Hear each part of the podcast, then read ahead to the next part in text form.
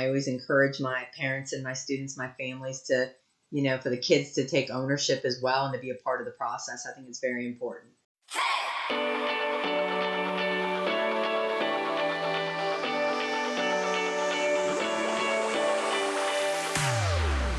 Welcome to the Raising Confident Teens podcast, where we talk about life and leadership with teens and their parents. I'm Jenna. And I'm Rachel, and we are so happy to have you join us. It's been a crazy week for us. I think it's been the busiest week of the entire school year. Would you agree, Jenna? Probably. Yeah, it's been crazy. This is our first year playing softball, baseball. So Hudson had two games this week, a couple practices. Jenna had five games this week, a couple double headers, and a couple practices. Uh, tons of doctor's appointments, two cars in the shop, cooking and cleaning. Well, actually, we haven't done a whole lot of that. um, so I understand life's really busy, and a lot of times we forget to do the stuff that's really important but as teenagers and parents, we need to remember we got to think long term, and that's kind of what we're going to be talking about today planning for the future and your college career.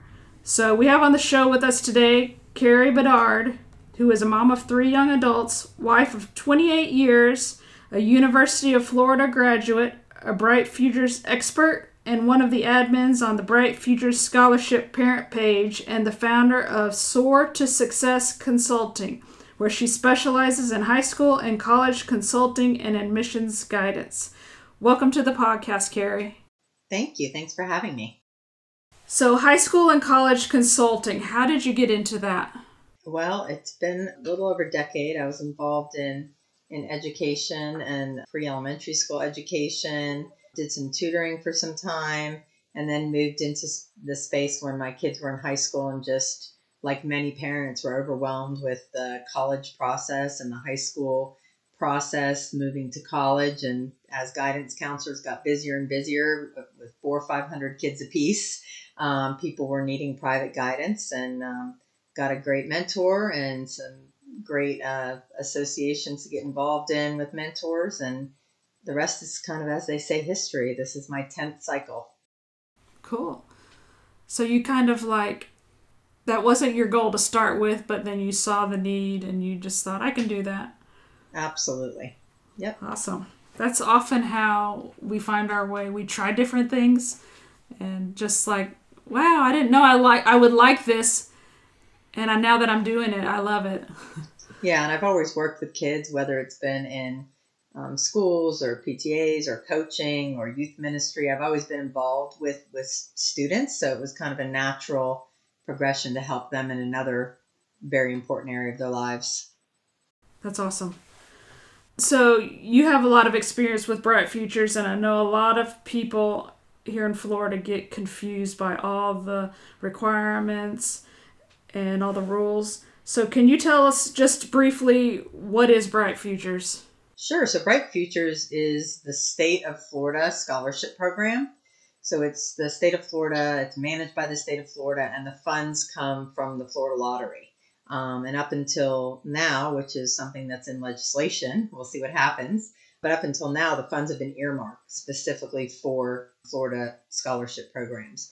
Um, students just have to be a U.S. citizen as defined by colleges and have received a minimum of a standard high school diploma from a and have no felonies on record, um, and be in a public or private school or homeschool to earn the scholarship or to be eligible for the scholarship.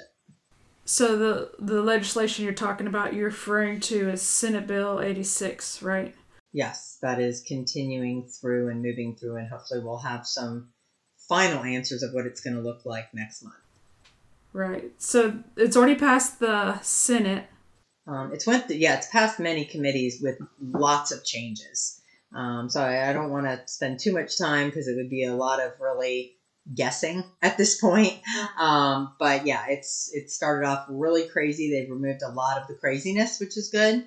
But I, I would just probably the only thing I would say about the bill is that the big concern right now for, for parents and students in Florida is moving these funds into a general appropriations, which means year to year it can be used any way they see fit instead of being earmarked.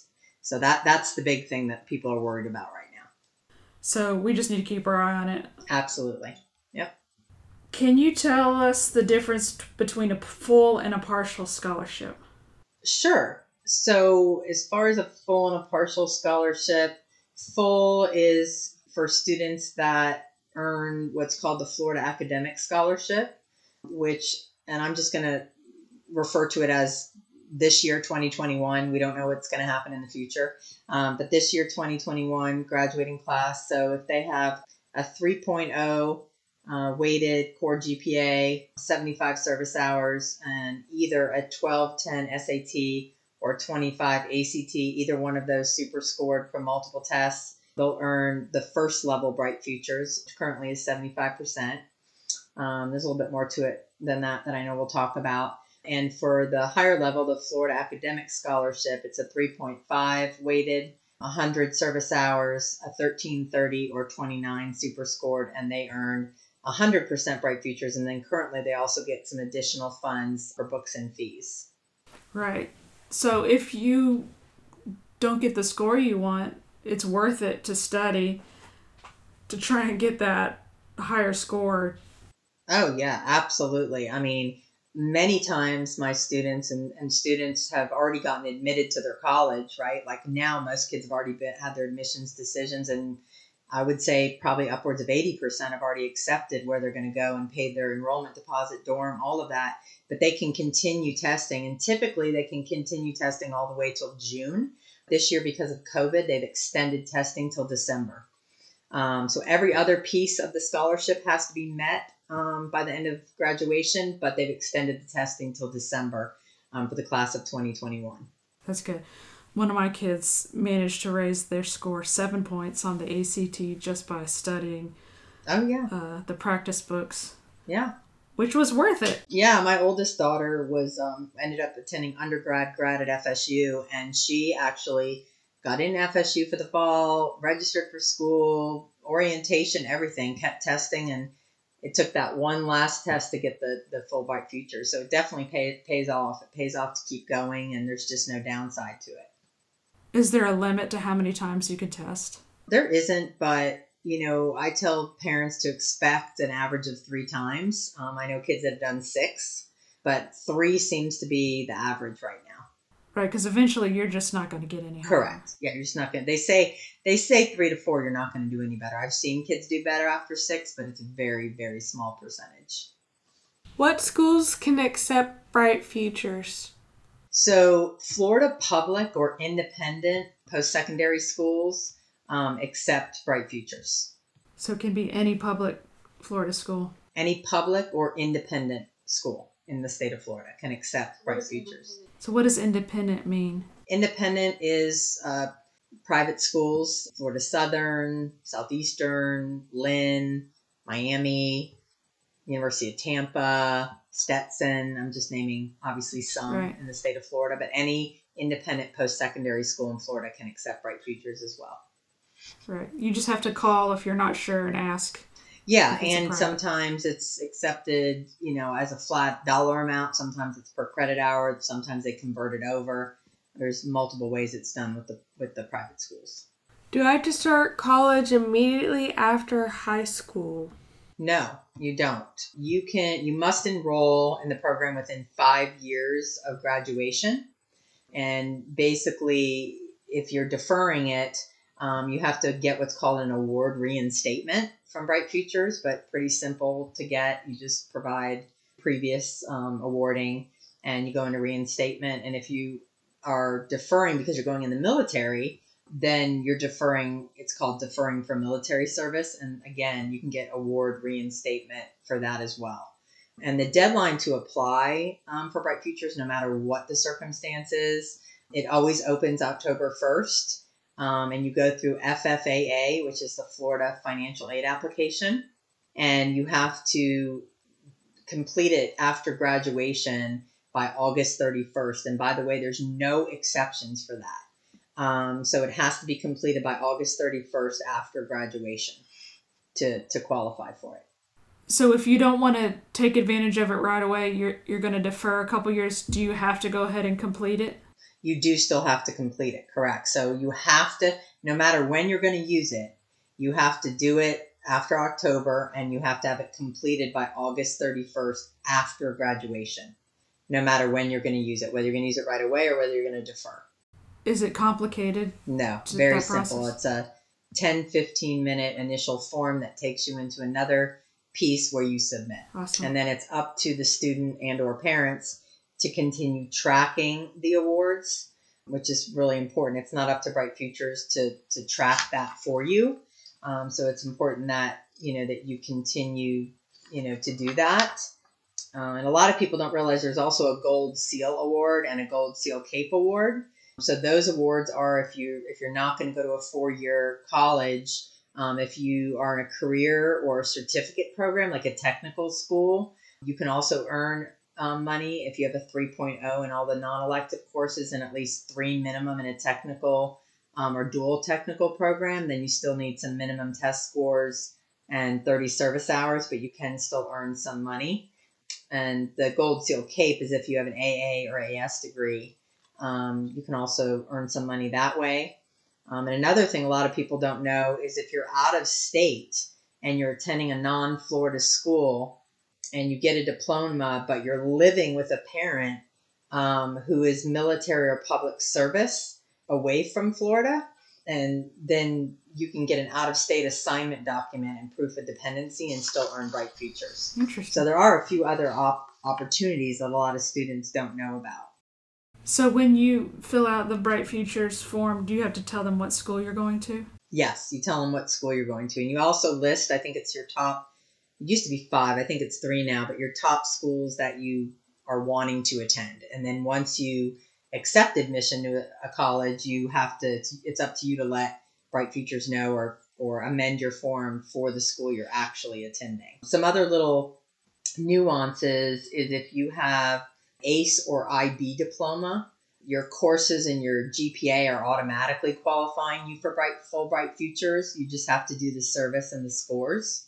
Um, so that's a pretty big deal for AICE and IB students. They you don't have to worry about the coursework or the GPA. It's they know that you're meeting that. So as long as you get that diploma, have the service and your test scores, you you get full Bright futures. So that's you know that's a, a great benefit there how you figure out your bright futures, um, your GPAs. You get it's four Englishes, four math, three social, three science with labs, three social science, and two foreign language. Um, and the math has to be at or above Algebra One level. And students can use up to two additional credits towards their GPA from core extra courses if they need it to bump up their GPA. So in other words, Bright Futures is trying to help you get it. Um, and then they weight your GPA a 0.2 decimal places up. So, you know, that's helpful as well. Also, something that I just learned this year your foreign languages have to be Consecutive. consecutive. Yep, two in a row. Correct. Right. And quite honestly, if you're applying for school, at least at a top tier school in the state of Florida, you really need three years of foreign language. Even they don't they don't require it. That is what they're now looking for. So I always try and tell my students to, to stick it out if they can in that third year because it will be beneficial on their application. And for Bright Futures to receive it, you also have to be enrolled 12 hours to get full Bright Futures. In other words, if you're planning on getting full Bright Futures and you've earned it, you have to be enrolled in 12 credit hours to get that, um, and in a minimum of six credit hours per semester to get, to get any money at all. Um, and then for summer, you have to be in at least six hours as well. So they will pay for summer uh, Yes. classes. And then if you're a homeschooled student, the requirements are all the same um, as any other student in a, in a public or private high school. The only difference is if you're going to be homeschooled, you have to register with the district, um, with the home education office. Otherwise, a lot of people don't realize that, and then they go to qualify for Bright Futures and they never registered. So you do have to register with the district. Um, with every district has a home education office you have to register for, and you have to give them you have to be registered with them for the current year that you're graduating and the prior academic year in order to qualify. That's good to know. Hmm But you're really supposed to register with them anyway if you're homeschooling. You are supposed to, but Right. again, we want to make sure everyone's doing that so they don't end up being seniors and all of a sudden they don't qualify for Bright Futures and they thought, you know, they were going to get that money. Yeah, that would be horrible. Yeah. Where can I do community service? So um, each school, this is real important. We get a lot of questions about this on our uh, Bright Future Scholarship page, and I get a lot of questions in my private practice. But each school district sets their own rules and their own documentation.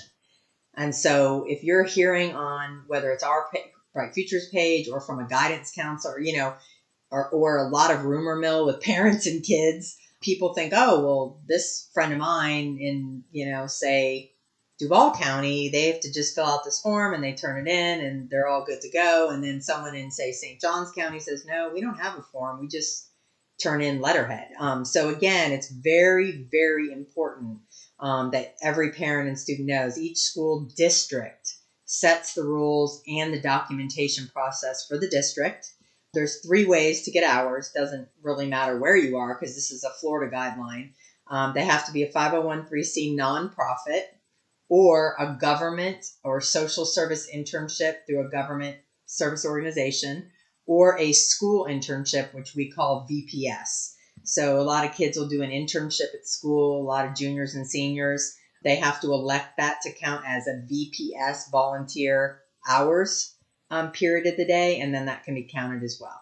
So nonprofits, government or service internship, or a school internship as VPS. Yeah, I've heard some people. There's a lot of controversy about can I do it at my church.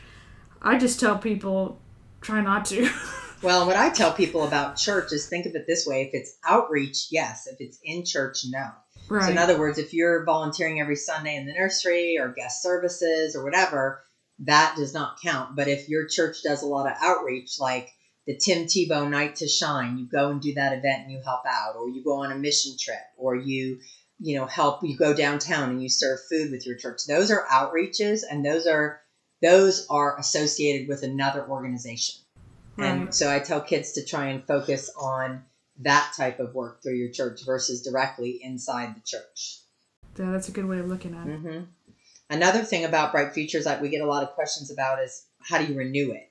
So Bright Futures, once you earn it and you start college, it re- renews automatically every year with the college you're attending. There's nothing you need to do. It's not like FAFSA where you have to fill out every year for government loans or aid.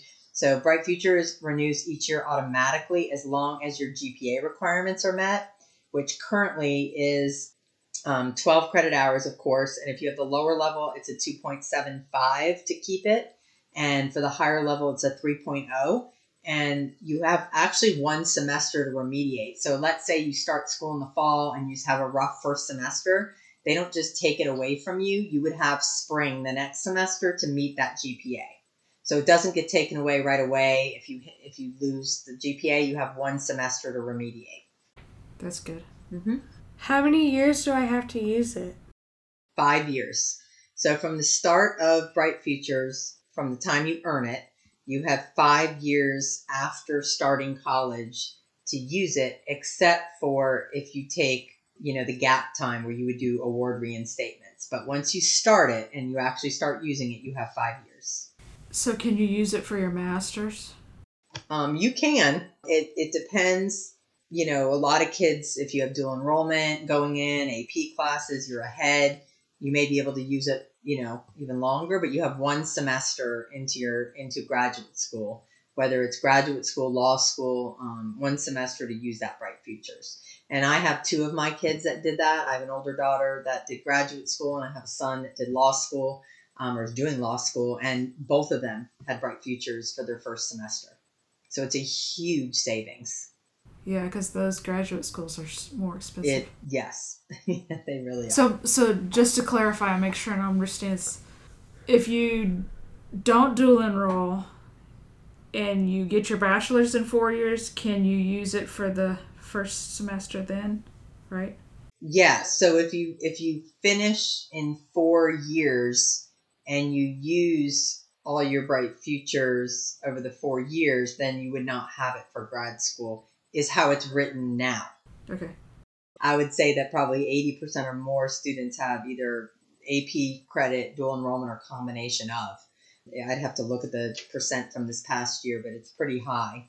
So yeah, it, it, it seems most kids are able to do that if they if they go on. And again, I just want to reiterate that we are in a major like you know period right now where we don't know what is going to change. Um, we're gonna again hopefully should know by the end of next month. But a lot of the stuff we're talking about could potentially change. Right. Um, and my only hope is if it changes that they grandfather in the kids who are already in college or the kids who earned it for next year. Right. That that's you know certainly my hope. It's an amazing program. I look at other states. A lot of states don't have nothing. Yeah, I think there's only four states that have a similar program. I know Georgia has the Hope scholarship. It's a little harder to get, but they have Hope. Um, and I believe I want to say Tennessee.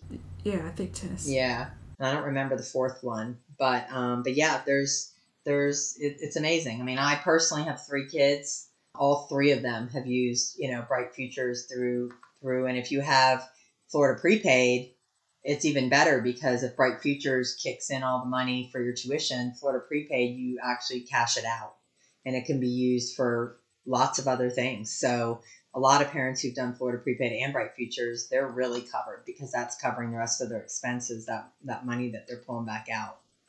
Right. Interesting. Yeah.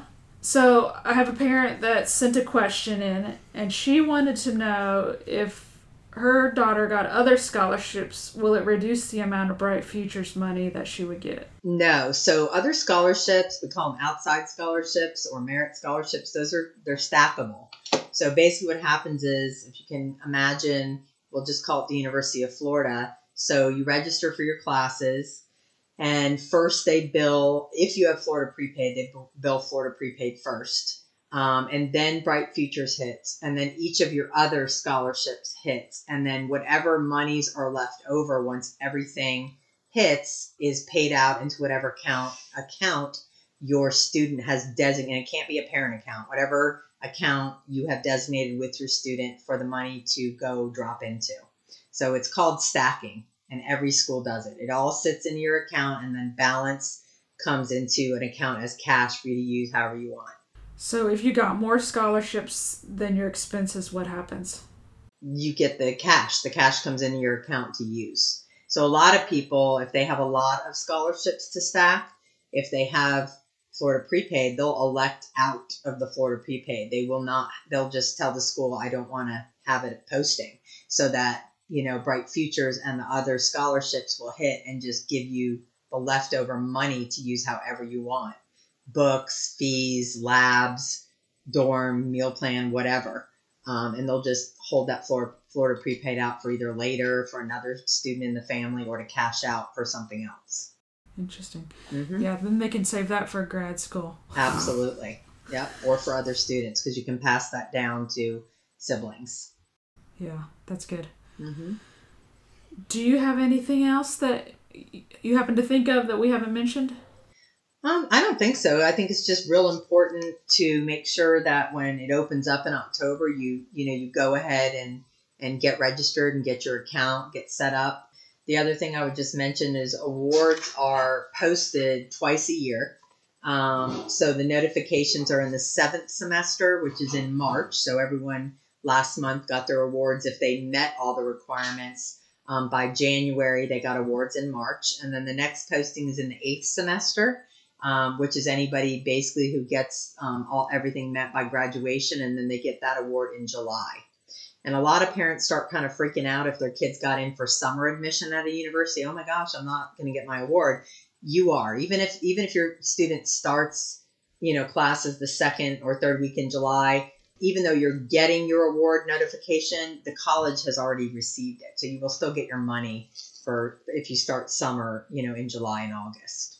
For IB and AICE students, it doesn't post till August. I know they kind of freak out about that, but remember that for colleges in the fall, drop add is the first you know the first week of class. So you start class and then you have drop add.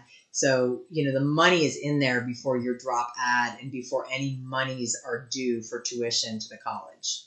So if someone wants to contact you for like they want some further coaching or they just want to check you out, where can they find you? Two ways. Um, one way is I have a um, business page on Facebook. It's probably the most widely used. I give a lot of great free advice and information on there as well. Um, it's SOAR, S O A R, and then the number two, Success, S U C C E S S, Consulting. And that's the Facebook page, Soar to Success Consulting. The other way is just to email me.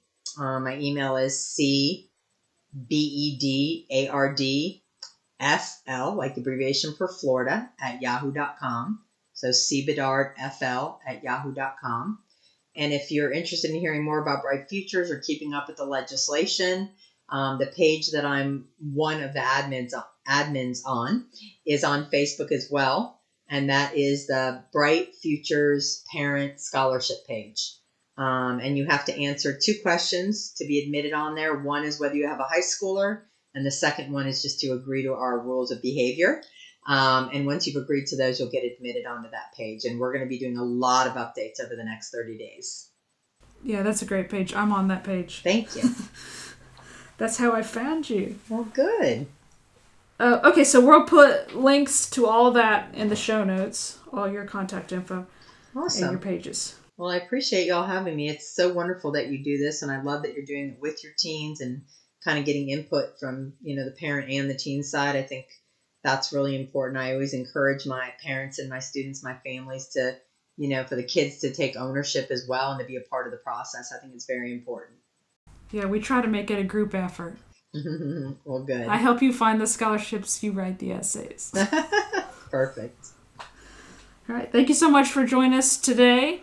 Just a reminder if you like more support, we have a free private Facebook parents group. You can find us by searching for Raising Confident Teens Community. Hope you have a great week. Look forward to talking to you next time. Thank you. Thanks for having me.